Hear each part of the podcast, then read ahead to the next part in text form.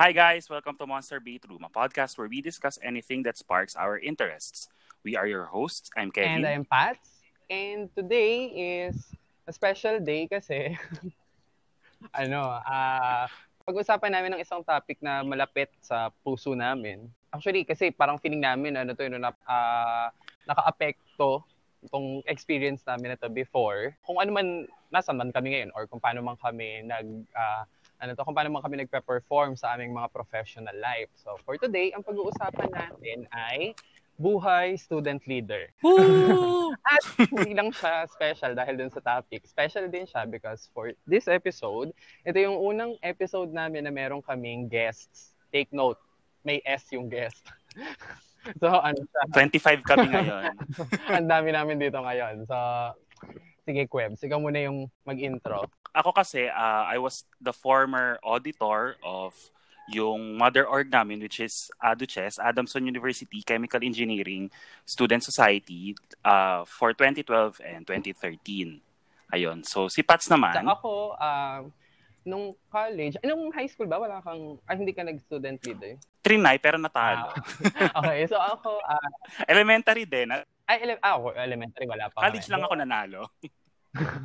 so ako naman, uh, same org, uh, Aduches. Uh, I was the former vice, uh, internal vice president for the academic year 2000. Ano nga Anong year nyo?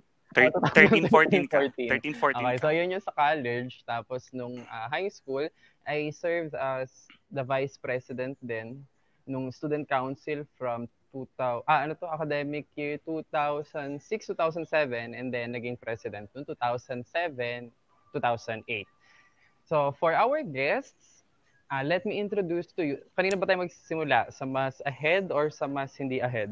By height. Sige, doon tayo sa mas bata. sa mas bata. Okay, sige. So to introduce our first guest, So we have engineer Nomer Ariola. Woo! Uy, salamat Woo! naman sa palakpak. Salamat sa sa tunog ha. so yun. Akala ko mauuna yung isa. Ako pa yung inuna nyo.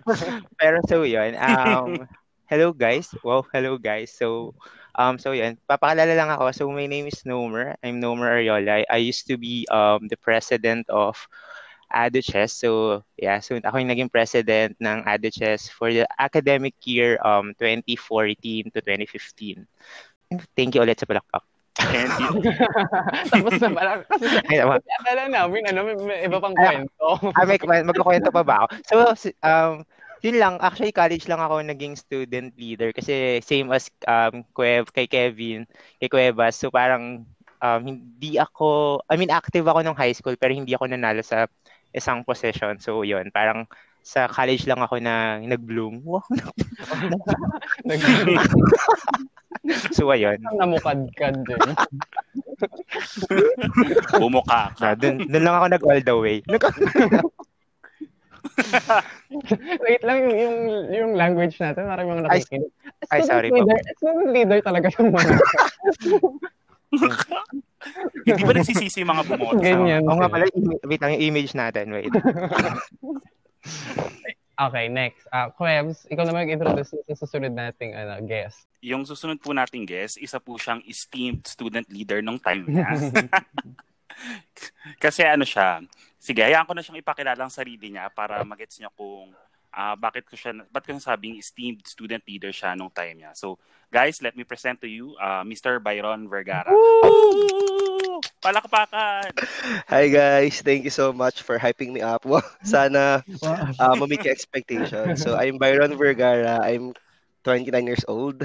So, I was student leader seven, eight years ago. So, that was a way, way tagal na. So, Yun, so we have our mother organ- organization, right? It's Adu- ADUCHES.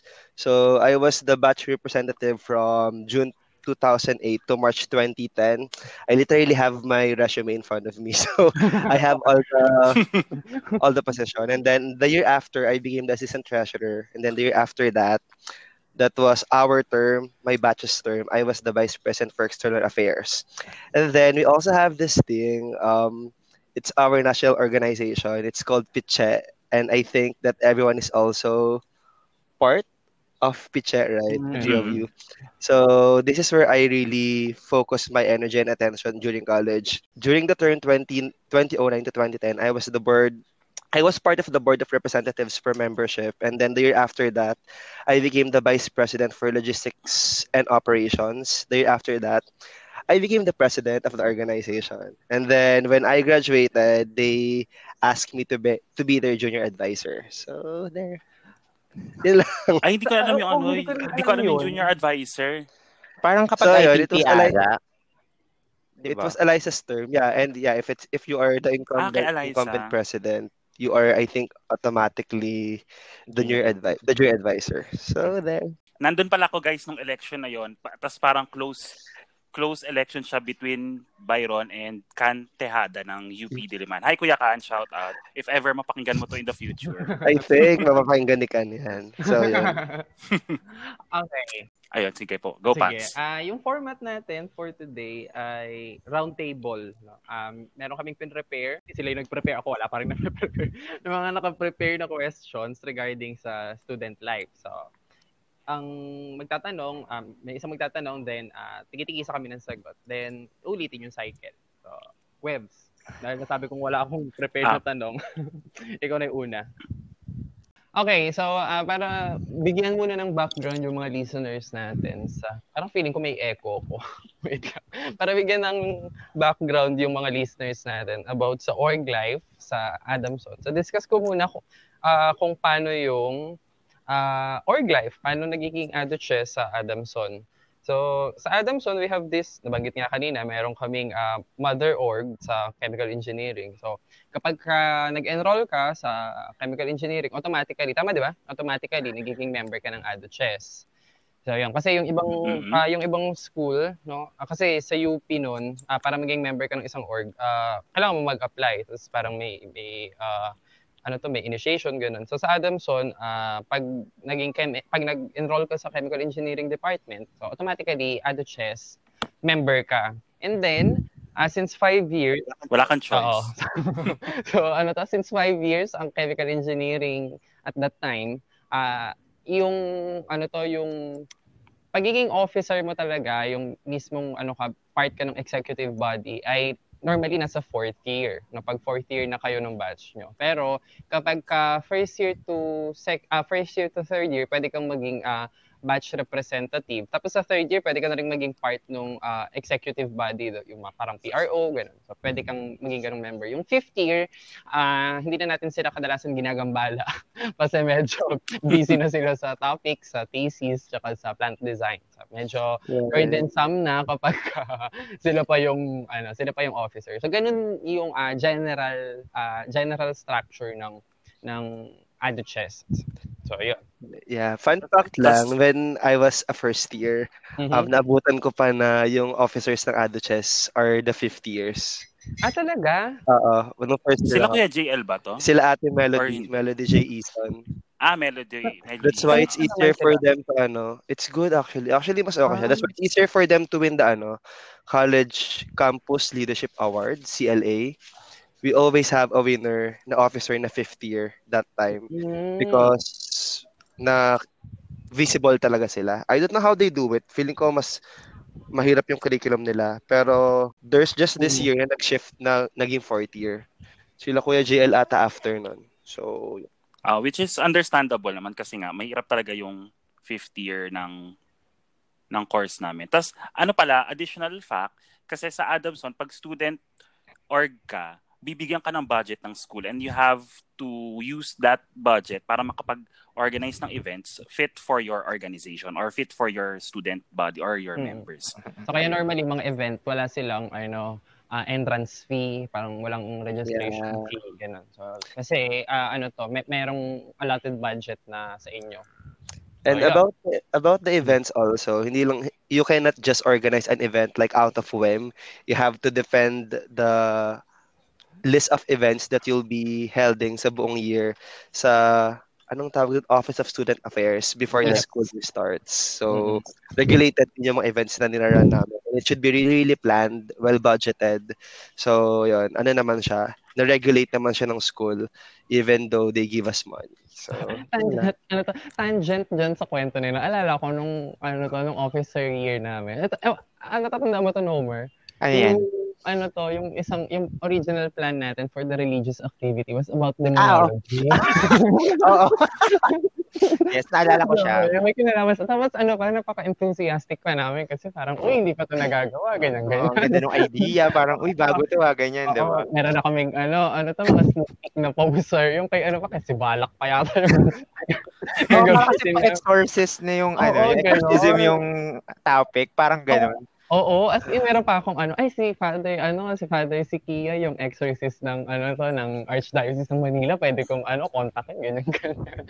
Tapos nung pagdating nung ano, pagda, ako ko dun na sa presentation ng OP yun, ng operational plan, dun ano, palitan daw yung ano, palitan daw yung religious activity. Though ano din naman siya, blessing in disguise kasi parang ah, yung pinalit nating religious activity, parang ano to, dalawa yung recognition nila during the awards night. So, yun. Nice. You're so good. Anong activity yun?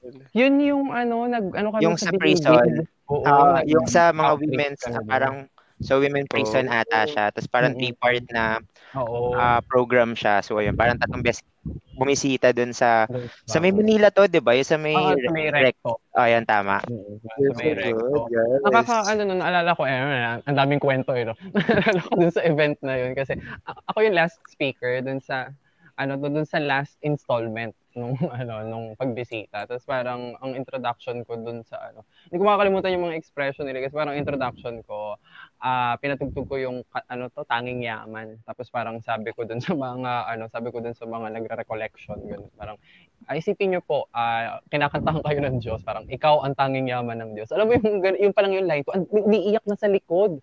Tapos parang, hindi ko talaga alam kung ano yung gagawin ko, parang itutuloy ko ba yung ano. Pero yun, kasi may kasama naman ako ibang officers, sila Thea, sila Maricar, so parang sila yung nag, nag-assist dun sa iba. Parang na-realize ko parang ang, ang ano pala talaga nila, parang ang emotional nila. So parang doon mo mararamdaman yung ano nila eh, yung burden talaga. Uy, parang Kasi- naka, naka-attend ata ako doon. Feeling ko yung second installment ata. Parang na-try ko siya. Tapos parang teary-eyed din ako nung part na Oh, yun. di ba? Oo, kasi parang, di ba parang may session doon na ah, nagkwento talaga. So, parang may session doon na parang mag, parang may group talk. Tapos di ba parang Ah, divided ah, yung lahat ng participants. ah. Tapos parang nab- nabilong ako doon sa isang group na sobrang iba-iba ng estado nila sa buhay. Parang isa doon parang mayaman siya, ganyan. Tapos Oo. isa sobrang hirap.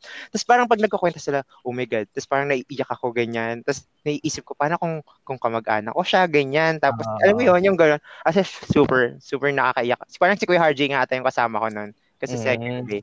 Tama, sobrang ano, wala lang. Sobrang Nice. ganda talaga ng event na yun. Super life-changing talaga ang mga events sa Orgo. True, true naman.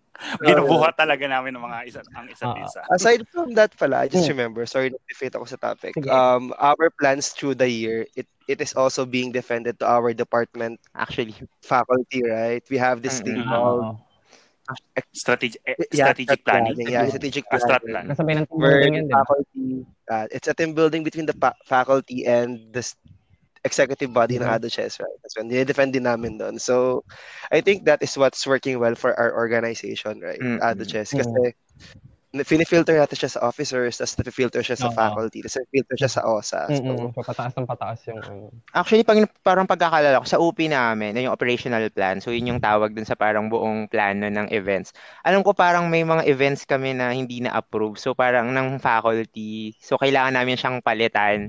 So, oo. oo, parang bago namin siya i-present sa OSA ata, parang kailangan namin siyang palitan. So, ayun. Kaya feeling ko, sobrang laking tulong din talaga nun kasi, well, alam mo namin, nagresulta nung, ev- nung, ano, nung buong, um, aka- yung academic year na yun. So, parang ayun, mas malaking bagay din talaga yung pag-review ng faculty nung time na yun. Kahit parang iniyakan ko yun. In- Inamin talaga, iniyakan ko yun. Oo, kasi grabe yung revision nun eh. Parang, is your mom there? No, mo? ano? Is your mother? Oo, Nandun siya? nandun siya. I can only imagine. Ah, well, well, oh, bibigyan ko na kayo ng background pala para sa mga listeners nyo. Ay, sorry. Go Sige, go ahead. lang. Ah, kasi yon yung um, mother ko pala, she was also an active member, an active officer, I mean, ng um, Alumni Association. So, uh, that's Adamson uh, University Chemical Engineer Alumni Association. So nung time na yon, active um, officer siya tapos ako yung president. So ayun. So parang um, nagpe-present ako sa, sa harap ng faculty. So parang nandun yung nanay ko ata. parang right after nung after ng deliberation ng faculty ganyan. So, sinabi na yung mga comments, ah, parang hindi maganda, parang ayaw na nito, parang ganyan, hindi maganda yung idea, parang palitan, kasi, um, ayun nga, parang meron pang mas okay na version. Di, after no, eh, diretso ako sa court, iyak talaga iniyakan ko talaga, iniyakan ko talaga. Pero may naalala lang akong isang, di ko maalala kung sino yung nagbanggit nito, pero sobrang tumatak siya sa akin, kasi parang, may sinabi yung isang faculty. I'm not sure if si Sir Roque yun or si Ma'am Palencia na parang ang sinabi niya eh, or si Sir Ong ata, parang sinabi lang nila doon is, wala naman na kayong dapat patunayan. Kasi parang ang sina- naalala ko na parang sinabi nila, narating niyo na yung point na yan, parang officer na kayo. So, ang kailangan nyo na lang is mag-conduct ng magandang event para sa mga members nyo. Pero for others, yung sa ibang tao, parang wala, hindi nyo na dapat i- kailangang improve yung sarili nyo kasi nagawa nyo na. Parang ganun. So parang yun yung pambawi sa akin nung nung pag um, reject nila do sa initial ideas namin. Pero ayun, wala na share ko lang. Baka umiyak ka ngayon. Mamaya pa. Mamaya pa. okay, so uh, yun. Uh, ang mangyayari ngayon ay magtatanungan tayo. No? So, nag-prepare po kami ng uh, tatlo, no? Actually, lima, no? Pero tingnan natin kung ilan yung madidiscuss ngayon. Nag, nag-prepare kami ng questions uh, para sa isa't isa. So, parang round table yung mangyayari. So, batuhan ng tanong, tapos batuhan ng sagot. So, ang gawin na lang natin, kung sino yung nagtanong, siya na yung unang sumagot. Siya yung unang sasagot. Okay, sige. Uh, ikaw na magsimula, Kwebs. Uh, okay, ako yung first question ko, medyo ano lang siya, basic. Hindi pa siya nakakaiyak. so, yung first question ko is this. Uh, what is something you wish you knew before becoming a student leader? Ayun. So, ulit, mm-hmm. what is something you wish you knew before becoming a student leader? So, ako muna sasagot. Something I wish I knew is sobrang kakain pala siya ng oras kasi nung high school, nakiki kasi nung high school may friends ako mga student leaders part ng SSG or student government. Tapos parang chill lang naman sila, hindi ganun kalaking responsibilities nila. I thought ganun lang siya, pero nung naging officer na ako, doon ko na-realize na sobrang hirap niya pala. Sobrang kakain siya ng oras mo kasi nga, gaya ng sinabi namin, bawat event na pinagpapla na pinaplano namin, sobra well thought of siya and dapat may expect kumbaga may expectations kasi kami, may expectations kami, may expectations ang faculty, may expectations din ang members. So dapat you have to live up to all those expectations. So parang syempre ayaw mo naman na mag-fall short, 'di ba? Mm-hmm. So kailangan ibuhos mo yung oras mo or yung panahon mm-hmm. mo doon.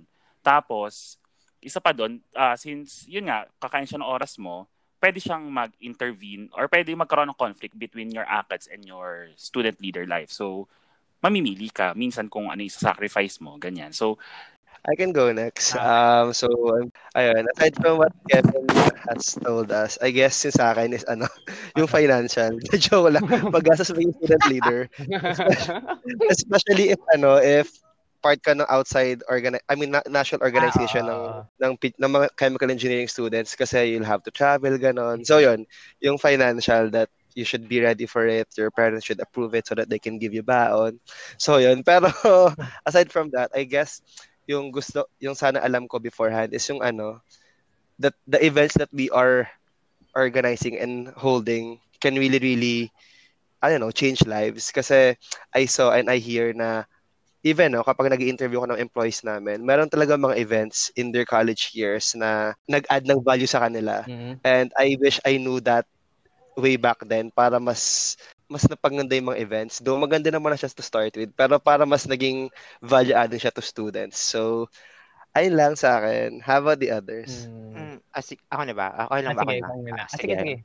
So, uh, siguro ako, mag-add lang ako ng konting background. Kasi parang katulad ni uh, Byron, parang simula nung first year, so super naging active na ako sa um, sa ADUCHE. So, mula first year as batch representative, uh, black representative, tapos second year officer, third year part ako ng executive body, and then nung fourth year, naging, off, naging president na ako. So, parang hectic nung schedule, like parang sinasabi ni Cuevas kanina is, parang alam ko na, parang na-expect ko na siya mm-hmm. nung pagdating ng term ko. Pero siguro yung sa akin na sana alam ko or sana mas napaghandaan ko yung um yung yung emotional um tawag dito. Parang em- emotional state ko nung ako yung nung term ko na, parang gano'n. Mm-hmm. Kasi parang kapag nandun ka na pala, parang iba yung ay parang anticipated mo na yung stress eh. Parang alam mo na na, okay, kailangan kong balansihin yung academics ko and then yung e- extracurricular. So, kailangan lahat organized, ganun. Pero yung, yung in the, on, in the middle of your term, parang minsan may part doon, sak or baka sa akin lang yun. Parang,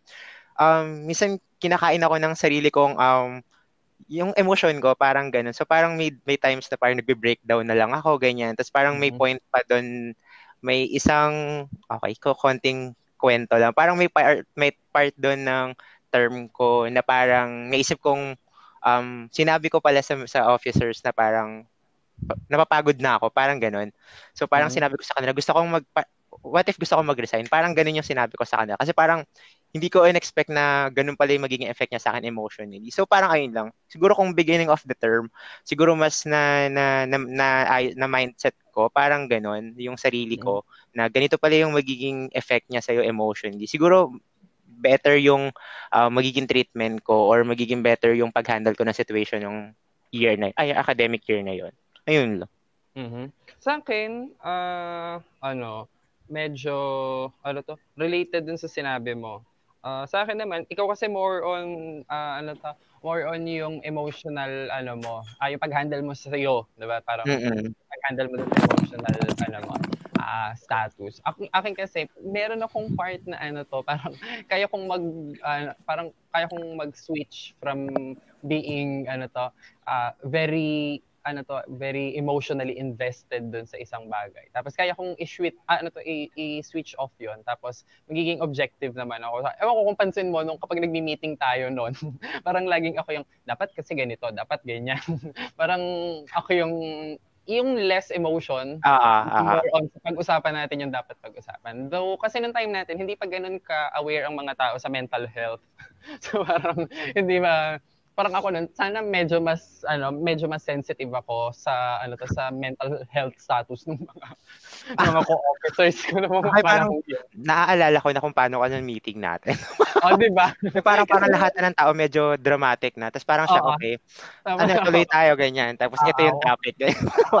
Walang emosyon, parang gano'n. Lalo kapag ka, ano, kasi di ba minsan, may, may mga event kasi na parang kahit gano'n nyo siya kapinagplanuhan, parang may, may, parang may sasablay at sasablay Ah, na hindi mo kontrolado, di ba? So, tapos parang, Totoo, alam ko oh, di yan. ba? Tapos parang, kung emotionally invested lahat, yung kasi iniisip ko eh, kung emotionally invested lahat ng tao dito, at lahat tayo ay malulungkot, madadown dun sa naging, naging effect nung kung ano man yung hindi natin na-control, parang paano natin siya i-assess objectively? So parang feeling ko, yun yung role ko. Parang being the vice president, parang ikaw dapat yung, ano eh, yung alter ego nung president. So parang yun nga yung ano ko ng battle cry. If the president, Same kami na maingay ni Ralph. Well, alam naman ng lahat yun. Pero yung when it comes to parang emotional state, mas emotional ako compared sa kanya. So, parang ganon. So, kaya yun, parang nag, nag, nababalanse din talaga. Okay, so for our next question. Sino? Ah, sige, ako naman. Sinong gusto? Kaso wala pa akong sagot sa tanong ko eh. so ganito, nabanggit ko kanina na ano to, ah, being a student leader, dadating yung point na you have to choose between ACADS and org. So the question is, how do you choose? I, I can go, I can go Ah, first. sige, sige, sige. Ako ano, um, I think everyone knows naman that I will, ang, this is, this might be a bad advice, but I always choose, I always choose, choose orgs over ACADS just so because I know the responsibility that is on my shoulder. I guess, ano, mas, way back then, chinus ko yung org kasi alam ko na mas, kapag di ako nag-perform doon, mas maraming ako malalet down, like yung student body, yung faculty, and all the batches behind me. Kasi alam naman natin meron pinapangalaga ang image ng Ado Chess. So, I don't want a lot of people na malet down. So, minsan, chino-choose ko yung organization. But, I guess, later on, I realized that it should be really balanced, 'di ba? Sabi nga nila, student leader ka, should be, you should be a student first. I think later on ko na siya na-realize. That's why um, na-delay ako sa academics. But no regrets lang naman. I guess, hindsight is 2020. Hindi mo naman makita yung mga yan right there and then, 'di ba? So, yung anchor ko on my decision is kung sino yung mas maraming magbe-benefit over the action that I did, which I think if you did prioritize the organization, mas marami mag-benefit doon. So that's that's just ano who I am. I'm not sure if that's a good advice. About the others? Ay, ako may sagot Ah, pala ako. naalala ko. Ako kasi, ay, ako rin, parang I prioritized org over ACADS. Kasi, hindi naman siya palaging nangyayari.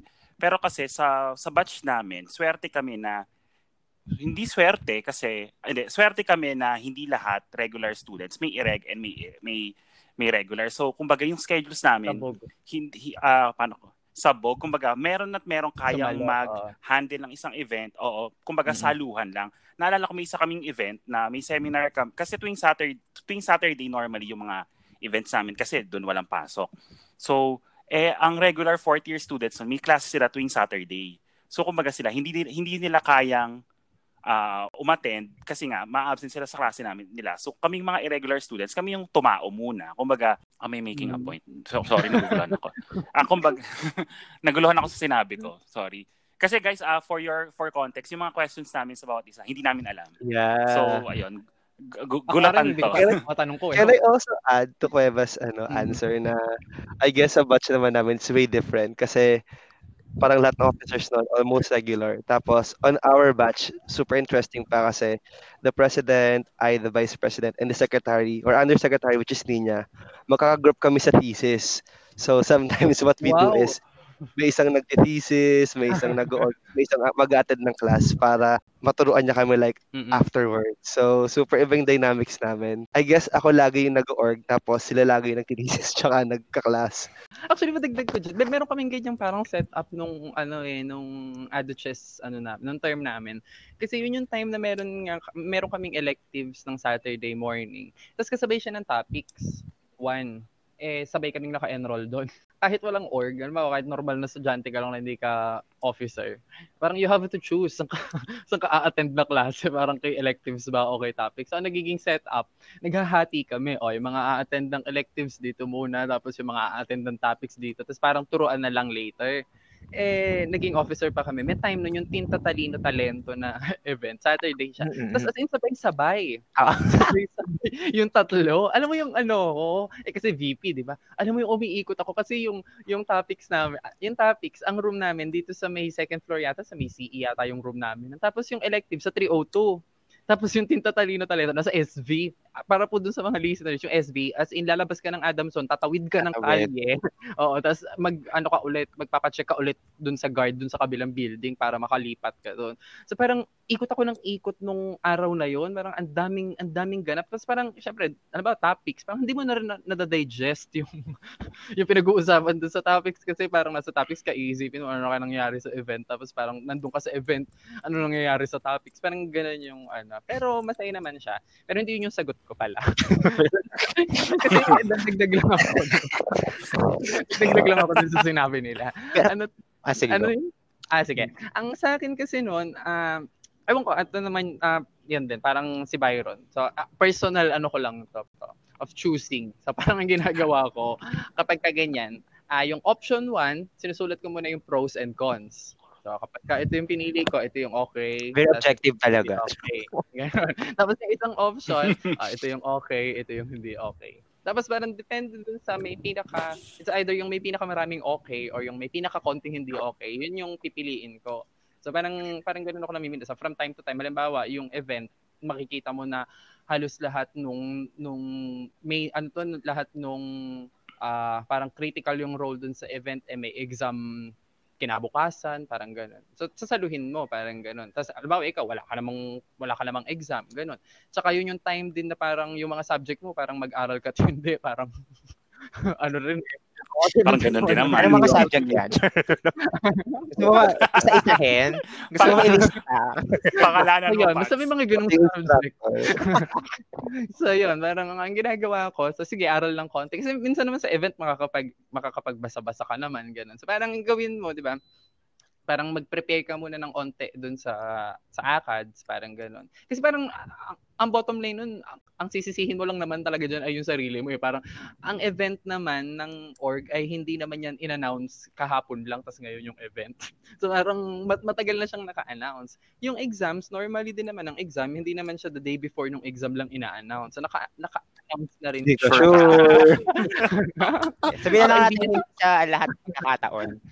ideally, oh, ideally, di ba naka-announce naman na siya, parang ganun. So parang, ah, ma- mamamanage siya, eh. parang, oy, hindi pa ako prepared dito, parang gano'n. So, ganun ko siya, ganun ako namimili. Kaya ako palipat-lipat, minsan si org muna, minsan si si Akads, parang gano'n. Um, dagdag ko lang, puriin ko lang ang, ang aming wow. mga sarili. hindi kasi, ito yung culture na naabutan ko and, and feeling ko naman ito yung, yung culture na napasa namin. What one thing na what's good about Aduches is marunong talagang sumalo ang bawat mm-hmm. isa which is which should be the case all across all other student organizations. Let's say uh, from the president down to the treasurer lahat sila hindi pwede sa isang araw. The next man up should be the auditor PRO and then yung mga directors. They should rise to the occasion. Para, ayun they should rise to the occasion. Kumbaga it's a matter of saluhan lang din talaga. Kaya kaya nagiging harmonious din yung working relationship kasi nga alam ng bawat isa na kaya nilang umasa sa sa ibang tao pag hindi sila available sila for the certain sa, ano. occasion. Ano. Feeling ko lahat naman ng, ng sinabi niyo parang feeling ko may, may isa is may bits of uh, pag-agree ako sa mga sagot niyo. Pero siguro sa akin, ako lang ata yung mai, ewan ko, kung may iba ako. Pero ayun, again, disclaimer, ano lang to ah, sarili kong pag, pag, uh, pagbase sa mga sitwasyon. So ako, siguro kung papipiliin ako talaga, ang pipiliin ko din, ang pipiliin ko talaga is academics.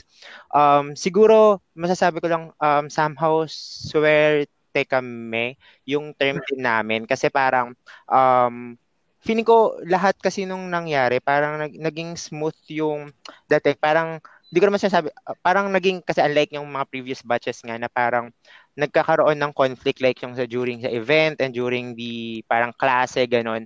Parang mm-hmm. sa amin kasi parang hindi ako sure kung ano nangyari nun, pero parang hindi ako nakakaalala ng something or baka hindi ko lang talaga maalala na parang nagkaroon ng time na ganun. Pero kung may nangyari man, parang nagawan siya ng paraan or something ganun. So, mm-hmm. ayun. Um, siguro ayun, sasagot ko kasi parang naniniwala naman ako na parang, naniniwala kasi ako na parang, uh, bago ka naging naging student leader, so estudyante ka muna talaga. So parang yung priority mo naman talaga is dapat yung academics talaga.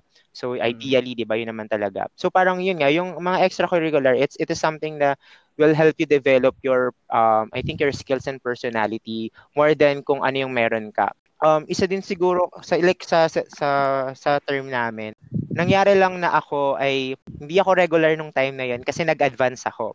Nag the reason why I advanced uh, some of my subjects was for ADOCHES. So parang um, nag, nag-take ako ng summer class kasi bumagsak ako ng isang subject.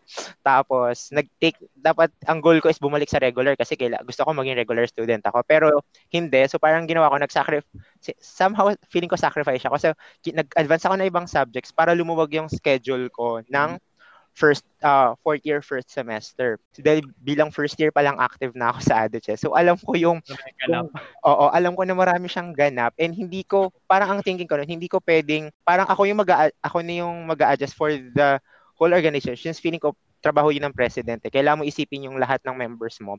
So, yun nga, since mostly ng executive officers ko is nasa black section, like vice president, secretary, tapos yung undersec ko, tapos yung treasurer ko, tapos yung, sino ba ba? PRO, ay hindi, yung dalawang PRO. So ayun, basta parang mostly assistant treasurer, um, regular din siya noon. So ayun, parang parang kailangan talaga meron at meron man mag-a-adjust sa team. So parang ayun, ginawa ko. Kaya ako nag-advance sa ibang subject so that mas maluwag na yung schedule ko ng first year, first semester paano ba? So ayun, sana nagets niyo yung idea kung uh, feeling ko ayun nga dahil trabaho um ang goal naman talaga ng bawat estudyante is makapagtapos ka kaya ka nga nag-aral, 'di ba? So parang hmm. yung pagpasok ng extracurricular activities mo is kailangan ipapasok mo siya dun sa mga pwesto na um, alam mong maluwag na yung schedule mo for academics. Kasi nga parang yun yung additional, yun yung add-on mo sa buhay mo nung college mo eh. So parang ayun, ang ginawa ko noon, parang in advance ko, hinila ko lahat ng pwede kong gawin sa academics para by the time na organization yung kailangan kong gawin, magagawa ko siya nang yun yung priority ko nung time na yun. So parang ayun. So ganun yung naging thinking ko nun, nung time na yun na parang hilain mo na lahat na magagawa mo sa academics.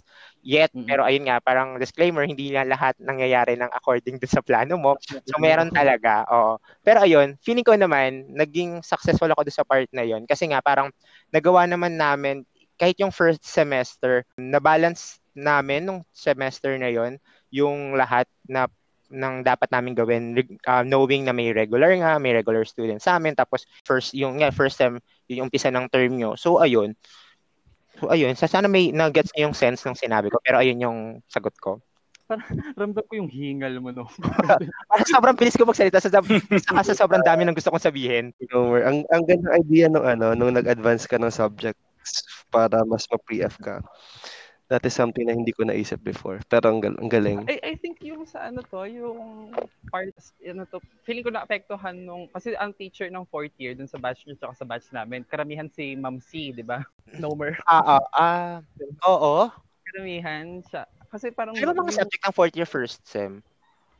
term mo to. Tra, Tra- tra- oh, moment. Momentum. Momentum. Ah, tama, tama. Oo nga. Parang karamihan nga sa kanya. Ah, eh, di ba yun yung battle cry din niya na parang bago ka naging student leader, ah student ka muna. Parang, Mm, mm. Yun yung lagi yung sinasabi sa klase na. Lalo ko parang doon na-relate yung ibang officers. Wala. Favorite ko yung Oo prof na nga, yun. oo. Ako, nagigets ko siya. Parang nagigets ko ni oh, yun yung ano Ah. niya yun. Tsaka ayaw niya talaga na late. Oo, totoo, kanya totoo. na natuto na ano eh. Parang sa kanya, hindi naman natuto. Parang pero sa kanya na strengthen yung ano ko eh. Yung punctuality na parang ganito. Yun, yun yung ano niya. Actually, So, parang may sinabi pa nga siya sa amin nun, parang hindi ko maalala kung, kung parang beginning ng fir, ng ng first ah, ng first sem ata, within the first sem, Mm. na parang sabi niya nun, um, wag niyo daw, parang sabi niya sa amin nun, kayong parang nasa klase kami nun, parang tapos na yung klase, so nagbibigay na lang siya ng notes. Parang sinabi niya nun na, kayong mga officers, parang sinabi niya, ah, di ko wala kung pa, non-verbatim, parang gano'n. Na parang, kayong mga officers, hindi kay hindi niyo pwede i-compare yung sarili niyo sa officers ng ibang organization. Kasi iba yung schedule nyo, iba yung schedule nila. So yung oras, sabi niya, hindi nyo kakampi. Yung parang term niya nun, you don't have that luxury. So parang kaya kailangan, you need to make it work. Parang ganun yung term niya. Parang nags, ano talaga siya, tumatak talaga siya sa akin na, oo nga, hindi, hindi kami, parang kasi di ba parang may times na pwede i-compare mo yung sarili mo na, bakit yung officer ng ibang organization, nagagawa nila to ng, di ba, may mga ganun, ba't ang luwag na sa kanila, ganun. Sa, sa atin parang, ayun, parang nung sinabi niyo yun, parang, shucks, oo nga, parang tama siya, parang ganun. Mm. Okay yun, mal- medyo madami din talagang word of wisdom yan si madam. Oo, si madam. Oo. Oo, okay siya. Like, mm super okay yun. Nagtanggol. Ako lang atang hindi magtatanggol sa kanya. Nakakatuwa siya kasi nung may, may event nun, na- actually may national, yung national conference, nakasama ko siya doon, tapos parang student pa lang ako, tapos parang, ah, tapos kasama siya. So parang kami madalas nagkukwentuhan ng ah, ganyan. Minsan tina- tinanong niya nga ako, isa, parang Mm. bakit hindi mo ituloy yung ano, parang hindi mo ituloy yung ano to, yung seminaryo, parang ganun. Tapos parang explain explain ako. So nakakatuwa siya sa mga ganyang ano, sa mga ganyang kwentuhan. Which saka low-key supportive siya Oo, sa Ado Chess. Parang hindi, Actually, hindi niya sinasabi talaga. Supportive siya. oo. ano siya, hindi lang siya yung super ah, parang hindi lang Vocal. Oo, Showy. showy Oo. na oh, ganyan ganyan. Pero parang ano, parang feeling ko nga ang, ang goal niya kasi parang ilabas yung best sa iyo. Parang maging ikaw yung ikaw yung maging best student leader, ay yung best version ng student leader na ikaw at saka ng Professor, student, yeah. best version ng student na pwedeng maging ikaw. Parang gusto niyang i-achieve mo yun both. Kaya parang medyo ano yun, tough love si Madam eh. Totoo, totoo. Di ba? Oo, top Top love love. talaga siya. oo. Just want to say na yung si Nomer, sabi niya kanina na before ka maging student leader, may dapat student ka muna and ang goal, and ang goal mo is graduate. I think lahat naman na naging executive body sa Ado Chess is nakagraduate. I think, I hope, and naging engineers. At least the four of us, diba? Oo naman. Pili ko like naman. oo. So, ayun, hindi naman naka-affect yung student Ah, oo. leadership sa Oo. graduation. If there's any nga, naka-help pa nga, diba? Kasi nakalala ka ng instructors, ganyan. Ano naman? Ako yung pressure ng ano ng time management, parang na-train ka na sa org. Kaya parang nung nagre-review ka sa board exam, parang alam mo na kung paano i-budget. Actually, even dun sa mismong araw ng board exam eh. Parang alam mo na kung paano mo i-budget yung oras mo eh. Ikaw, Nomer, do you want to ask? Etong question ko, ako, hindi ko alam kung ano.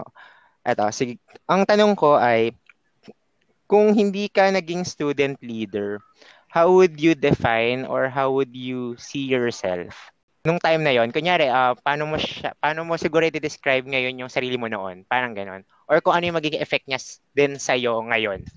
Kung hindi ka nag, kung hindi mo pinagdaanan yung buong student leader journey mo. Existential question pala to. Ah, mahirap ba? I need, I need my psychiatrist. Sige, ako na lang mangu, ako na lang una sasagot. Sige. Pili ko may sagot ako. Pili ko lang kung mag-make sense yung sagot ko sa naisip kong tanong. Pero pili ko mahirap nga siya. So, ayun. Um, feeling ko kasi, uh, yung in terms of my personality, sobrang ano naman ako, sobrang extra, parang feeling ko highly extrovert akong tao eh. So mm-hmm. parang ever since high school, um, sobrang ano ko na talaga, sobrang maboka ako, sobrang madaldal ako and um, hindi sa parang niyayaba ko siya, pero parang sobrang kilala ako.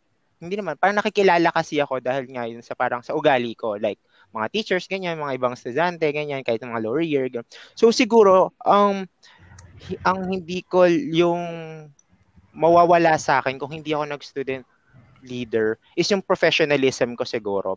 Yung parang yung yung natutunan ko, yung mga bagay na na-discover ko nung college uh, college um journey, nung nung student leader journey ko. Ma, kumbaga late ko siya ma-realize. Um siguro baka nung nagkatrabaho na ako, doon ko lang may experience yung yung magkakaroon ka ng katrabaho na hindi mo kaedad Um, kasi sa sa organization, parang na-experience natin yung makikipag-usap ka sa iba't ibang offices. Like makikipag-usap ka sa vice president, makikipag-usap ka sa sa director, 'di ba? Minsan so, sa dean. Oh, 'di ba? Yun yung mga ganun yung parang kailangan mo magpasa ng paper, magpapapirma ka, kailangan ko po ng ganito. So kung kung hindi ko na-experience lahat 'yon, pagdating ko ng real world, parang culture shock ako na parang eh ano pa naman ako, parang ex, ako yung tipo ng tao na extrovert ako pero sometimes parang minsan kin- oo yung hindi ko kayang makipag-approach ng bigla na lang may isang click na gano'n hindi ko oo gano'n so parang siguro kung yun nga kung hindi ako nagkaroon ng ganitong klaseng experience pagdating ng college naging sobrang ay pagdating ng real uh, pagdating ko sa real world siguro bigla ako magiging introvert. Alam mo yon yung parang so mm-hmm. ang tataasan ng tao na katapat mo na hindi mo na alam kung paano mo sila kakausapin ganyan. Kasi feeling mo ito lang ako, fresh graduate lang ako, pero sila, manager sila, ganyan. So, ayun, siguro yun yung isa sa malaking bagay na parang natutunan kong makihalubilo talaga sa sa mm-hmm. iba't ibang class, iba, parang iba't ibang estado or ayun na ng ng or sta, status ng tao, ganun. So ayun. Okay, um thanks no more. Ako naman, I can go next. Siguro if I was a student leader, I see that or I feel that naging ano ako, yung usual che journey, nag-graduate ako on time. I really, I really and strongly believe nag-graduate ako on time if di ako nag-org. Tapos siguro maging profession ko is parang ngayon, nasa manufacturing plant or design firm, ganon. Parang my life will really, really be different just because when I was a student leader, I learned a lot of skills that help me with my current I don't know, role or work now. Mm-hmm. So I guess if di ako naging student leader, the life will really, really be different. Siguro baka nasa plant ako ngayon or nasa yun, design firm mm. or the usual journey of a CHE student. Siguro, yon So mga ano to, no? Talagang parang ma-overhaul yung ano mo. Oo, as in, I feel, I strongly feel. Uh, na ma-overhaul. Kasi wala ka nang ibang gagawin kundi mag-aral ka nun, di ba? Eh, oo, actually. Kaya, actually yun din, parang nung nagturo ako, parang yun yung sinasabi ko sa mga students na uh, academically demanding na yung course natin. So parang ang dami, parang laging laging dinedemand na mag-aral, mag-submit ng ganitong requirement, parang ganito ganyan. Parang kung wala kang outlet, let's say hindi ka ma-attend, kahit hindi ka officer eh, parang hindi ka ma-attend ng event ng org, parang masasaturate at masasaturate ka dun sa, mm-hmm. Tama. sa, sa load, di ba? Parang ganun. So parang sabi ko, uy, mag-ano kaya, mag-participate kasi ganyan, ganyan. So, yun. Ako naman, ang sagot ko ay, laging may intro bago ako sumagot. Ay, akala ko, akala ko yung si third time na sagot mo. akala ko na yung sagot mo. hindi. Uh, sa akin, ang feeling ko kung hindi ako naging org, uh, ay, hindi ako naging org. hindi ako, ay, taray. hindi ako naging officer sa org. Um, I wouldn't learn how to play politics, parang gano'n. Kasi parang isa siyang important, ano, nagagamit ko siya sa professional life ko. Kasi parang, natutunan ko to sa org parang yung yung mga tao especially kapag kailangan mo ng pabor sa ano sa higher ups parang you need to learn how to play the tune that they want to hear. Parang ganun, kailangan alam mo kung paano timplahin yung mga sitwasyon, alam mo kung paano maglaro ng politika, parang ganun. Alam mo kung sino yung uh, ano to, kung sino yung babanggain mo at saka yung hindi mo babanggain. parang ganun yung natutunan ko sa org. Parang nagagamit ko siya until now. Mm-hmm. Parang kasi ang naniniwala ako kahit gaano kahit gaano kaganda yung gusto mong mangyari, if you do not have the power para gawin 'yun. Parang wala, mag, uh, idea lang 'yan. Parang hindi hindi 'yan mag ano, hindi 'yan magma-materialize. So parang 'yun yung isa sa uh, part ko siguro na hindi na develop kung hindi ako naging ah, naging member ng or hindi ako naging officer sa ADOCHES. Okay, so that leaves me. Uh, feeling ako naman, ang sagot ko siguro if hindi ako naging uh, naging student leader nun, feeling ko naman magiging active member pa rin ako na parang Mhm. sasali ako, nasasali kung saan saan. Dahil, alam niyo naman, hindi ko sumali sa quiz bee. Tsaka may, fo- tsaka may FOMO ka eh. Oh, Oo, oo, oo, yun? FOMO ako, oo, oo. Definition to ng FOMO eh. Oo nga, no, ngayon ko, oo nga, may FOMO nga ako. Oo, gets, FOMO ay gets, oo. nagkatawang tao. Trivia lang kasi ah, sa, yun nga, sa org namin, marami kaming ino-organize na events. Tas, as long as kaya kong sumali, sasali ako. Madalas for the cash prize, pero minsan, for the fun itself. Kasi minsan wala namang cash, Akala cash ko, ano, prize. Madalas, So, madalas for the fun itself. Akala Madalas ko for lang the fame, ganun. kasama na ano yun. lang, minsan palakpak lang, ganun. Pero ayun, back to the question, feeling ko, if hindi ako naging student leader, I wouldn't have the confidence that I have now. Kasi, ah kumbaga, sa, nung naging student leader ako, doon ako natuto makipag, yun nga, gaya ng, gaya ng sinabi nila, doon ako natuto makipag-usap sa ibang tao, may, may it be lower or on a higher rank than me. Parang, doon naubos yung hiya ko.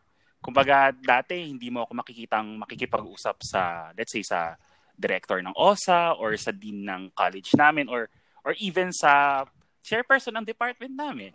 Kumbaga, kung normal na estudyante ka lang, you, tala, may hiya ka kasi parang, hala, parang would they spare a few minutes for me? Pero kasi kung student leader ka at may kailangan kang i-deliver for your org, kailangan mong lunukin lahat ng hiya na meron ka para lang para lang magawa mo yung trabaho mo. Para makapagpapirma ng isang papel, ganun. Oo, yun. Minsan nga, yung, alam mo, isang papel, isang, sa, sa papel na yan nakadepende yung event niya. Eh, takot ka, takot ka dun sa pirma. Oo. Eh, wala kang Takot choice. ka na, tapos Kumbaga, takot ka na, tapos mainit pa yung ulo niya that day. Eh, deadline na ng araw Oo. na yon so, wala kang choice. so, kumbaga, oh, kumbaga ikaw, wala kang choice. Lunukin mo lahat ng takot at hiya mo. Akala ko, Kaya yun. We love you po. Kilala mo po kung sino ka. We love you. akala ko, ano, ang isasagot mo, natutunan ko pong mag-move ng mag-move ng event up to a point na Ay, isa pa. akala nila hindi natuloy yung event. Anong event? Ano yan, Anong event yan? Yung quiz B, Eh, yung so yung- 6-7 times na Oo. move. Yung itch, Dahil, ano ba yan? yung inche. Ah, Oo, yung itche. Eh, Yung baby theater. spirit- Theater nung part 2. Ah, ako, Mm. naalala ko na. Oo nga, ilang beses nga pala na-move yan. Oo, lagi mo mag Ayun, ano pala, isa pa palang natutunan ko sa org, yung pasensya. Kasi short background, guys. Ako kasi naging in charge sa isang event namin. Tapos yung event na yun Open ay to all. Ano inisip, ba yun? Oo, op- oo, parang part 1, ano siya, part 1, quiz B, high school quiz B, tas seminar for Adamson students. Tas yung part 2, seminar para sa students outside Adamson. Tas yung pinaka-challenging na part doon is organizing the quiz B for the high school students kasi hindi madaling mapa-oo ang mga high school coaches na sumali sa quiz B mo. May iba nagre-require ng ng up- ng recommendation from the division office. Kumbaga, ang naging pinaka-problema ko noon is inorganize ko siya August. Eh di ba alam niyo naman ang Pilipinas, pag August, linggo-linggo may bagyo. As in ano pa lang parang kumbaga ah, Friday, Friday, normally Friday malalaman mo na kung suspended na yung klase kinabukasan. So ganun yung nangyayari parang o sige, iset natin yung event this coming Saturday. Come Friday, okay, suspended na klase bukas. And then, you have to do all the paperwork again. You have to do all the invitations. Tapos parang every every time na nire-resched ko siya, may bagyo na dumadating. I think the problem is you. Malas Feeling ko nga, eh, Malas ka? That's what I want to say. Tapos ano pa, ang pinakamalalang nangyari, ano na eh, go na talaga. Nasa school na lahat. Nasa school na ibang coaches, nasa school na kami lahat. On the day itself, 6.30 a.m., kinancel yung klase. yung tipong may time may isang may, spec- may isang specific school yung co- coach nila kilala ko siya I mean kilala, kilala ko yung school sinigaw-sigawan niya na sin- sinigaw-sigawan niya ako sa harap ng maraming tao na parang bakit mo pinush to tong event alam mo masususpend parang ako sarili ko "A- ako ako ba ang nag-decide? Parang as in hindi ko kinaya yon tapos parang ang ginawa ko na lang tinawagan ko yung advisor namin tapos kinausap niya ako over the phone tapos parang syempre ako me being the emotional one iyak na ako na iyak sa kanya parang hindi ko na po alam paano to i-handle sinisigaw na po ako and then kayo na po ang bahala sa kanya. Dahil yun kinausap niya naman. And then ayun uwi na sila. Pero good thing na the next time na minove siya nawala na ng bagyo sa Pilipinas na feeling ko kasi kalagitnaan na ng September Napagod na na ata sila. mga bagyo napagod na rin Oo. sila Sumali Ano? sila ulit? Sumali pa rin yun. sila? And then, ito yung magandang part doon, yung yung school, yung team na yon, sila kasi yung defending champion nung Ah. galing batch nila Byron. Parang alam ko tong school na to. Oh, yeah, Oo, I remember. Ayaw, ayaw, ayaw na silang ipasalihin ng coach, pero sila, tumakas sila. Pas, parang sinabi, tinext ako ng mga estudyante na parang, ah, kuya, ayaw po kami payagan ng coach namin, pero sige po, pupusulit po kami para lang ma-defend yung title namin. Parang ako nun, oh, saya. Parang, Nanalo sila? ah, ginawa. Ah, sadly, Ay, hindi hindi. sila nalo. Sabi, Mm. oh, Ayun, pero kasi nung batch namin, na, nung time namin, ang dami ring magagaling na sumali. Mm. Parang naka 12 schools, naka 12 teams ata kami noon. Parang lahat ata ng Chinese school, tinawagan ko nun para sumali. Mm. And eventually, ang nanalo, Chiang Kai-shek kasi magaling sila. Speaking of, ano, na naalala ko tuloy, dagdag ko lang dun sa, ano to, sa learning mo dun sa ano. Sa akin kasi, ang natutulang ko dyan ay bukod dun sa pasensya, may kwento din ako tungkol dyan sa pasensya na yan eh. Meron dun, quizmaster ako. Ewan ko natatandaan to ni Nomer. Ako yung quizmaster nung quiz B na yon. Tapos, ah, ano na, may dalawang team na lang. Ano to eh, clincher na nga lang to eh. Parang clincher round. Tapos, Event nyo ba yan nung ano nyo, nung, or, nung time nyo? Kasi nandyan ako nun, nanonood ko, ako nun. eh. Oo. Ah, event Oo, na. yung, if, yung spearhead si Ralph ata, Ah, yan. Sa bagay, lahat naman ng event nandun na. di ba? Ayun. Kahit hindi Bilang ang officer. FOMO ka. FOMO nga ako. yung tipong kahit kahit yung mga officer na nagkukwentuhan, pag na-overhear, na-overhear niya yung pinag-uusapan namin, alam niya pa rin kahit hindi siya officer. so anyhow, parang ano to, ah, clincher round. Tapos parang ah, bago ko ibigay yung last question, nilinaw ko, kasi ano eh, walang choices yung question. So parang ano, tas computational. So nilinaw ko ah, yung isang rule dun sa ano, sa ano to sa mechanics, parang sabi, ah, hindi ka pwedeng mag ano to, hindi mo pwedeng iputulin yung, ano ba, nag-compute ka, pumunta ka sa calculus, point something, something, Ah. something. Hindi mo pwedeng i-round off yon Kailangan mong i-input yun ng buo para dun sa next calculation kasi mag Hindi magkaka-effect. ba yung sagot? Final Yung final answer, answer, diba? oo. So nilinaw ko na gano'n. Tapos nung binigay ko ganyan-ganyan, nauna silang sumagot, kaya lang, off sila, off yung decimal place nila kasi yun yung ginawa nila. Tapos parang, ang nanalo yung kabila kasi sinunod nila yung sinabi ko na yun, nilinaw ko nga sa mechanics. Tapos, ang nakakaloka, nag-walk out sila. Parang, Totoo. umalis sila, parang ganun, hindi nila tinapas. Kasi clincher eh, tapos parang ano to, championship. Tapos parang, de, kung hindi ka champion, malamang ikaw yung second place. Oo, Second. so parang umalis sila, parang yun yung pagkakataon. Hindi nila kinuha yung award nila. So yun parang nung ano nung nagbi-meeting kami, parang kasalanan ko ba? Nilinaw ko naman yung ano. Nilinaw ko yung At least hindi ka nasigawan. Nilinaw ko yung. So parang yun yung ano ko sa patience. Pero yung isang pinakamatindi ko natutunan ay maging kalmado sa harap ng mga ng mga bagay. Parang naalala ko yung moment. Oo, di ba? Ito kasi, ano, event ko naman, sports fest. Eh, mainit na yung ulo ko ng mga panahon yun kasi ang daming late na officers. Maaga naman kasi talaga As lagi in- sports fest, alas 6 ang Ang call Yes. time. Totoo Pero ang dami talaga late noon. Ang daming late nun. As in, Totoo. na ng ulo ko. Walang makalapit talaga sa akin ng mga, ng mga panahon yun. Kasi parang may aura talaga na ano, manininghal ako bigla ng tao. Tapos ito na, di, eh ano, na, nauna yung mga ibang members, ganyan, ganyan. Siyempre, warm up, warm up kasi ano siya, parang physical activity. So ngayon, di, hinahayaan ko lang mag-warm up, ganyan. May mga nagba-basketball, may nagba-volleyball. Ito na, biglang tinatawag ako. Meron daw parang ano to. Eh, ang, ang time pa sa akin, may nag-collapse. so parang kung panic ka, eh sarado pa yung mga ano, yung mga office, wala pang clinic, wala pang kung ano, sarado pa sila. Tapos pagdating ko dun, yung isang student, ah ano siya, mas payat pa sa akin. So para po sa mga listeners, So, gano'n siya nga, kapayat? Payat Actually. ako ah, payat ako. Yung, yung, tip, yung kapayatan ko ng mga panahon yun, yung pag nagpa-x-ray ako, parang kahit flashlight lang yung gamitin ng doktor, makikita na niya yung mali sa baga ko. Pero mas payat pa siya sa akin. Tapos pagdating ko talaga, yung, yung estudyante, namumutla. Nung pala, yung student na yun, parang hindi nag-breakfast, gano'n. So parang bumaba talaga yung sugar level niya. Alam mo yun, ta- talagang sabi ko dun sa ano, meron yata ako nautusan, bumili kayo ng Coke, painumin ng Coke, tapos natakbo ko mula dun sa, ano to, sa, ano, ah, ano tong JP. pangalan? JP? SJ yung sasabihin ko. mula dun sa JP hanggang dun sa, ano to, dito sa may risuhan, alam niyo ba, dito sa may, ano nga yun, yung pinagpapareserva ng mga upuan, anong office yun? PFO. Oh, yun. PFO. PFO. Tapos parang, at pagdating ko doon, sarado. Tapos takbo ko doon sa, sa- yung dalawang clinic dito sa may, ano, yung clinic. CS. Di ba may clinic doon? Eh, Ah. sarado ko rin. Pumunta ako doon sa kabila pang Sa clinic. SV. Dun, Oo, hindi sa SB. Ah, dito pa lang, dito muna sa may BA. Alam ko sa ST meron. Ah, oo, ano, sa may, oo. Doon, di ba may ano doon? Photox. Oo, doon. May dental Doon clinic. yung bukas. Tapos parang natakbo ko talaga. Alam mo yung stretcher? Ang bigat pala nun. Tapos mag-isa ako, natakbo ko yung ano, yung stretcher mula doon hanggang pabalik ng JP.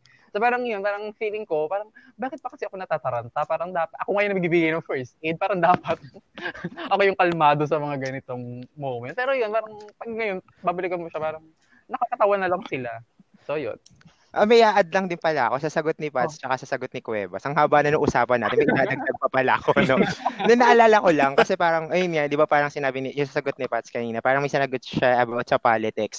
So siguro ayun, yung parang sa mga sinabi niya kanina, um, pag naging part ka ng isang organization or nga, yung parang student organization, it's always best na maganda yung relationship mo with the faculty, with the department itself. Kasi, alam mo yun, parang minsan nga ay parang they're doing you a favor but then you're going to do a favor for them in the future. Ayun nga, parang nagkakaroon kayo ng magandang relationship so that yung kunyari, ayun nga, meron it comes to the events tapos may mga times na may classes na ginagawa nilang Sabado, nagkakaroon kayo ng ano, ng parang nakakom nagka compromise, parang ganon, 'di ba? Na parang yeah. nagka naaayos siguro siguro feeling ko yun din yung naging isa sa mga key din siguro sa amin. Kaya parang based sa pag-aalala ko, wala kaming Saturday classes.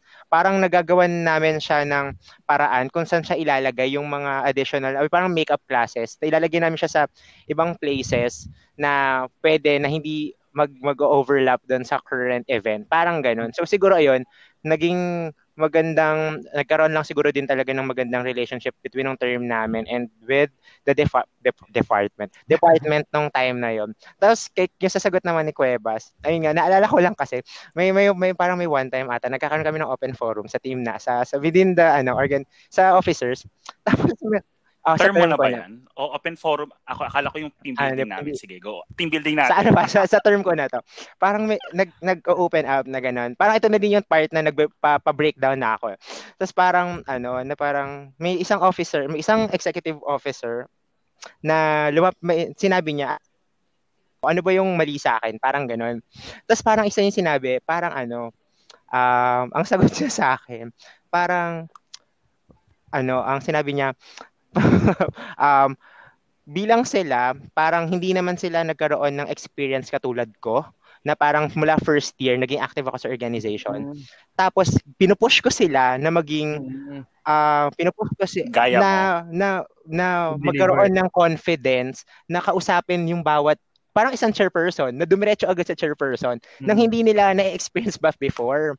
So parang, eh kasi di ba, pili ako, kaya ko na parang pagdating ko ng department, eh, diretso ako kay, sa, sa, sa kung sino man yung chairperson, parang kaya ko yung gawin dati. So parang sila, hindi pa nila nagagawa yun. So bakit ko sila pinupush na gawin yun? So parang umiiyak siya, hindi ko alam kung umiiyak siya, hindi ko matanda kung umiiyak siya or parang may galit siya sa akin na, Team bakit, building pa lang to? Hindi, hindi, hindi wala, Ano mid, team mid, na ng, mid na ng term. Kaya Ah, parang, na, bak, i- al- parang sana daw maging, ano daw, parang mas maging Mas considerate. Oo, na ganun. Sabi ko, ang point ko naman kasi, parang ganyan ako natuto noon na parang kailangan mong, ano yun, parang kailangan mong, minsan di ba, kay, kailangan mong itulak yung bata sa tubig lane. para matutong lumangoy, ay, lum, matutong lumangoy. So parang ganun, hindi mo ma-experience yung bagay na to kung hindi mo siya gagawin ngayon. So parang yun, hindi mo matutut matututunan na ma-build yung confidence mo and kung paano iharap yung sarili mo kung hindi mo siya gagawin at kung matatakot ka na laging ako, eh syempre kilala na nila ako, eh ang gusto ko, kayo naman yung ma-build up, parang ganon. So ayun yung in-explain ko sa kanya, parang at the end naman, nagets naman niya, pero parang naaalala ko, "Sh- shucks, ganun ba ako kasama no? na parang tinulak ko, parang event, event nila yun na parang kausapin mo si ganito, kausapin mo si ganito, parang lahat sila ganun yung utos ko. Pumunta ka kay ganito, ganun yung utos ko noon. So parang, syempre, alam ko kung paano siya gawin. So gusto ko, time nyo naman, na parang kayo yung gumawa. Since parang, kung kayo man yung spearhead or what, kung kayo man yung um, organizing committee, di ba? So parang, ayun, yung parang naalala ko, na natatawa ko na, di ko alam kung ganun ba ako ka, kasama nung time na yun. Pero ayun, feeling ko, okay siyang training. Ewan ko, ah, feeling ko lang. Kasi ganun ako natuto eh. Sa, sa batch pa lang nila Byron eh. Kay Kuya Palu. Ay, sorry Kuya Palu. Hello. Sa mga Sir Palu. So, Palu. Sir Ako Pali. kayo. Ah. Ayun. Ayun, um, I, I can go next. I have a question Okay. that is very much related to the topic. So I think di naman ito masyado magtatagal. So yun, I think it was already answered but I have to I, I want to ask it anyway kasi I can really hear a lot of good answers from the three of you. How did being a student leader help you now in your work and in life in general? In life, sige, ako muna. Sino Siguro mauna? in life, ako, parang, yun nga, yun nabanggit ko kanina, na parang kahit anong pagpaplano yung gawin mo, eh may papali at papalya dyan. Parang siguro ang natutunan ko ay, yun nga, ah, yes, parang maganda na may plano kami, plan A, plan B, plan C. Pero kung na-exhaust mo na lahat ng plans at talagang ah, feeling mo nagko-connive na yung buong universe para hindi matuloy yung Para, hu- para Oo, humindi parang sa'yo. hindian ka, ganun. So, baka, parang, it's about time to listen naman. Na, na parang, ah, hindi kasi enough na, minsan, ano to eh, sakit natin as, ano, as leaders, na parang, ito yung gusto ko, ito yung dapat mangyari, ganito dapat. Parang gusto natin, iyon yung nasusunod. Parang, may, lagi tayong may timetable. Kaya lang, parang yung timetable na yon for some reason, no, kung religious person ka tulad ko, ah minsan, ah, minsan, yun yung way ng ng kinikilala mong Diyos para sabihin sa'yo na, ops, hindi lagi yung plano mo yung kailangang masunod. Hindi kailangan laging yung gusto mo yung masunod. Parang, ah minsan, um, may mas maganda akong plano. Parang ganun, ganun ko siya tinitignan. Tapos ganun ko din siya natutunan sa org. Kasi parang hindi lang sa event mo, parang hindi lang dun sa event na ikaw yung responsible. Even even dun sa ibang events na parang ito na, ito na yung plano, alam na natin yung sunod. Na dry run na lahat-lahat. Tulad nun, alam Hey Cuevas, parang na dry run na, alam na yung gagawin ng bawat isa, tapos biglang uulan. And that's beyond your control. So, hindi mo dapat sisihin yung sarili mo. No? Parang, hindi mo dapat sisihin yung sarili mo na nagkulang ka dun sa sa part na yon Kasi, ang, ang mahalaga ay ginawa mo naman yung best. So, yun. I think, yun yung sa akin. Ah, imagine kung demonology yung nag-event natin. No? hindi, tayo nanalo. Tapos may ano. Ako hindi ko kina inisip ko tuloy paano kung demonology event tapos kala, kalagitnaan ng event may na-possess yung tipong Oo nga. nagwala baka Masaya. unang lumabas dun sa room. Wait, ang Breaking Chains ba yung pangalan ng event Oo, breaking. hindi, Yung ba yun? breaking chains yung bago. Ah, okay. Akala ko Yung sa'yo. Pinachesia. Yung Ah, okay. yung express nga yung akin. Hindi, yun nga, di ba? Yun yung nag-iip Ah, pangalan ng event. Oo, ng Breaking, Breaking. Chains. Alala ko. Ah, tama. Ako nagawa pala ng poster nung time na yun. Sinalala. Oh, sino yung susunod na sasagot? Ako, ako naman, feeling, yun nga, isa, yung nakatulong sa akin ngayon, aside yun nga sa confidence, parang pag-interviews, hindi na ako kinakabahan, ganyan. Isa siguro yung marunong na akong mag-anticipate ng best and worst scenario. Ano siya, madalas siyang nangyayari, lalo pag may one-on-one kami ng boss ko ngayon, na parang magpe-present ako sa kanya ng sit, mag, mag-ano ako sa kanya, mag, tawag magsasuggest ako, magpo-propose ako sa kanya ng idea. Sa, tapos sabi niya, tapos parang bago pa siya magtanong, sinasabi ko na, ma, ma, ah, miss, ito po yung mangyayari pag umuo kayo. Pero pag hindi kayo umuo, ito po yung mangyayari naman. Tapos pag umuo kayo, tapos ito po yung mga pwedeng mangyari. Pero pag humindi kayo, ito po yung mga pwedeng mangyari. As in, sanga-sanga, na-anticipate ko na siyang lahat. Tapos parang eventually, nangyayari yung isa sa mga branches na na-anticipate ko Yeah. Proactive na talaga. Lalo kunyari, pag, kunyari, kunyari kami may parating na, kunyari long holidays, ganyan. Kasi sa amin, pag kunyari Christmas, maraming nagli-leave. Kaya sa work, kunyari maraming nagli-leave. So, paano yung Mhm. hatian ng trabaho, paano yung Manage. pag-handle ng projects, ganyan. Kumbaga, ako, matagal pa lang, na-anticipate ko na, ma'am, pag tatlo na lang po kami, ganito po yung mangyari. So, ganito na lang po yung gawin natin. So, ayun. Ayun, na, na siya, mas nakatulong siya prof, talaga professionally sa pag-handle ng work. Ayun. Kumbaga kasi yung ibang points kasi na-raise na namin kanina. So, ni-reiterate ko na. Alright, I can go next, no more. Is that okay? Go, go, go, go, go lang. Yan. Thanks, Kuevas and Pats. Ako naman, ano, yun nga. Yun lang, gusto ko lang mag-piggyback sa sinabi nila na, na politics. Talagang you really have to manage the ones under you and manage your leaders, manage your managers.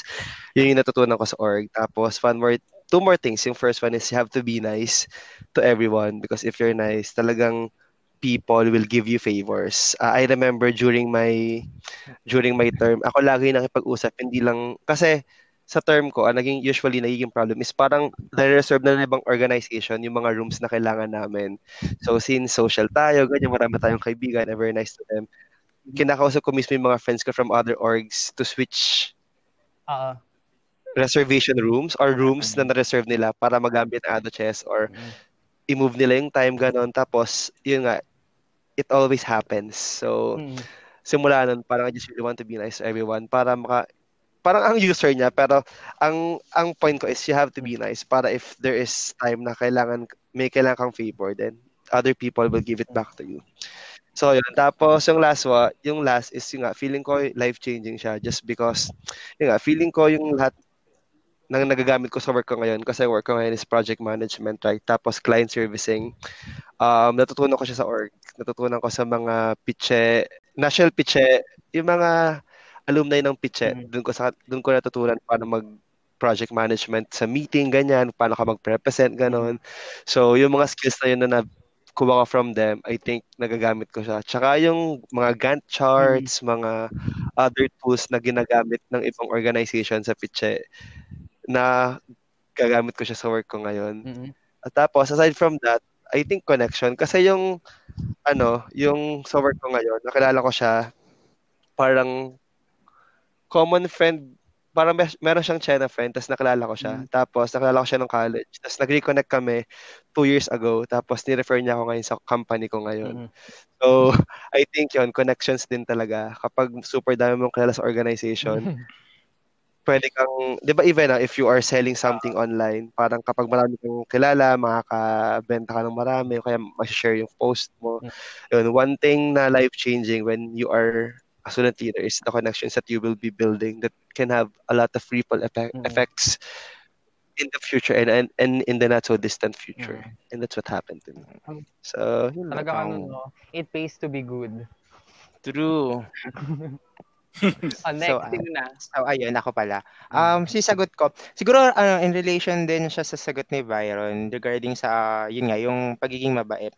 Um, hindi, um, pinaka una, una muna, parang yung pinakasagot ko talaga, ah, more than sa mga nasabi ko, sa dami ng mga nasabi ko kanina, it's yung, siguro isa sa nababanggitin ko ngayon, siguro ano, is din sa mga natutunan ko, yung, um, parang mas naging, ano ko, highly sensible na tao because of parang um yun eh, sa buong student um student leader journey. Yung parang alam mo kung ano parang alam mo kung paano i-handle yung isang tao. Parang ganun. Parang sa sa dami ng naging officers parang sa dami ng officers mo sa dami ng members mo parang it's a good skill na parang alam mo kung kailan mo sila ah, pwedeng kausapin, alam mo kung pwede, kailan mo sila pwedeng utusan, kailan mo sila pwedeng batiin, kailan mo sila i-congratulate, kung kailan ah, silang um, i-comfort, yung ganon. so parang pagdating mo sa real world, na pagdating mo sa pagpapasukan mong company na kung kung kung wala kang ganong skill, feeling ko somehow mahihira. Kung hindi ka marunong makisama, siguro yun yun din yung term, may hirapan ka. Kasi kung kung yung trabaho at trabaho lang, kaya mo siyang gawin kasi yung trabaho mo, it's just about your skill and it's about your knowledge. So magagawa mo siya. Pero yung one thing kasi na nagpapadali sa mga trabaho natin in the real world is yung team mo. Mm. Because kung, kung ano yung mga tao na, na kung sino yung mga taong nakapaligid sa iyo, it's either matutulungan ka nila, 'di ba? Kung Mm. paano mo mapapadali yung trabaho mo. And kung kung kung hindi mo kayang i-build kung kung ayun nga kung kung matututunan mo siguro na i-build yung ganong klaseng skill na parang makaka-build ka ng something na personal connection, na deep personal connection sa isang tao na mararamdaman mo kung kailan mo siya ah, dapat kausapin about sa ganung bagay. Siguro it will go long way para sa iyo. It will give you favors in the long run. So, parang ganun. So ayun, siguro isa din yun talaga na mga na ah, natutunan ko like parang sa first job ko kasi parang ang mga katrabaho ko doon sobrang matatanda sa akin. Like mga nasa 30s, ganyan, nasa 40s, ganun. Tapos parang ilan lang kaming bata. Tapos pagdating naman dito sa bago sa sa current work ko, puro naman kami bata. Tapos yung mga, mga ang mga senior naman at yung mga manager naman, sila lang yung parang ah, nasa 30s na, 40s ganyan. So parang nag, nag nakapagtrabaho ako sa dalawang sa dalawang magkaibang mundo, like magkaibang yung age range. But then yung feeling ko is hindi hindi nag-iba. Yung treatment nila sa akin and yung treatment ko sa kanila is walang pinagkaiba. Kasi feeling ko, yun yung, yun yung skill na meron ako na kaya kong kaya kong makipaghalubilo kahit anong circle, kaya kong um, makipag-communicate and kaya kong makipag-build ng ganong connection kahit sino ka or kahit ano ka, parang ganon. So, ayun. Yun. Yun Affected lang. lang ako dun sa ano. Ah, actually, na-touch ako dun sa sinabi ni Nomer. Hindi na-touch eh. kinaklasify niya pala na, kinaklasify niya palang matanda yung mga 30s. Hindi naman. Hindi ko Yung edad natin. Kaya nga eh. Oh my God. So, I'm Malapit sorry. na ako doon. Ah, hindi po ako ano ha. Hindi po ako ganun ka. Kabastos. Teka, teka, teka, teka, teka muna. Dahil medyo mahaba na tong episode na to, eh we will cut it from here muna. But kumalma lang kayo, okay? Part 2 of this episode will be released this coming Friday. So if you have any comments, feedback, and negative reactions sa aming episode or, or any of our former episodes, kindly let us know. You can reach us on our socials. That's Monster Room across all platforms. You can also send us an email. Our email is monsterbaitroom at yahoo.com. So, magkarinigan ulit tayo this coming Friday. This is Kevin from Monster Room saying goodbye. God bless and take care everyone. Bye.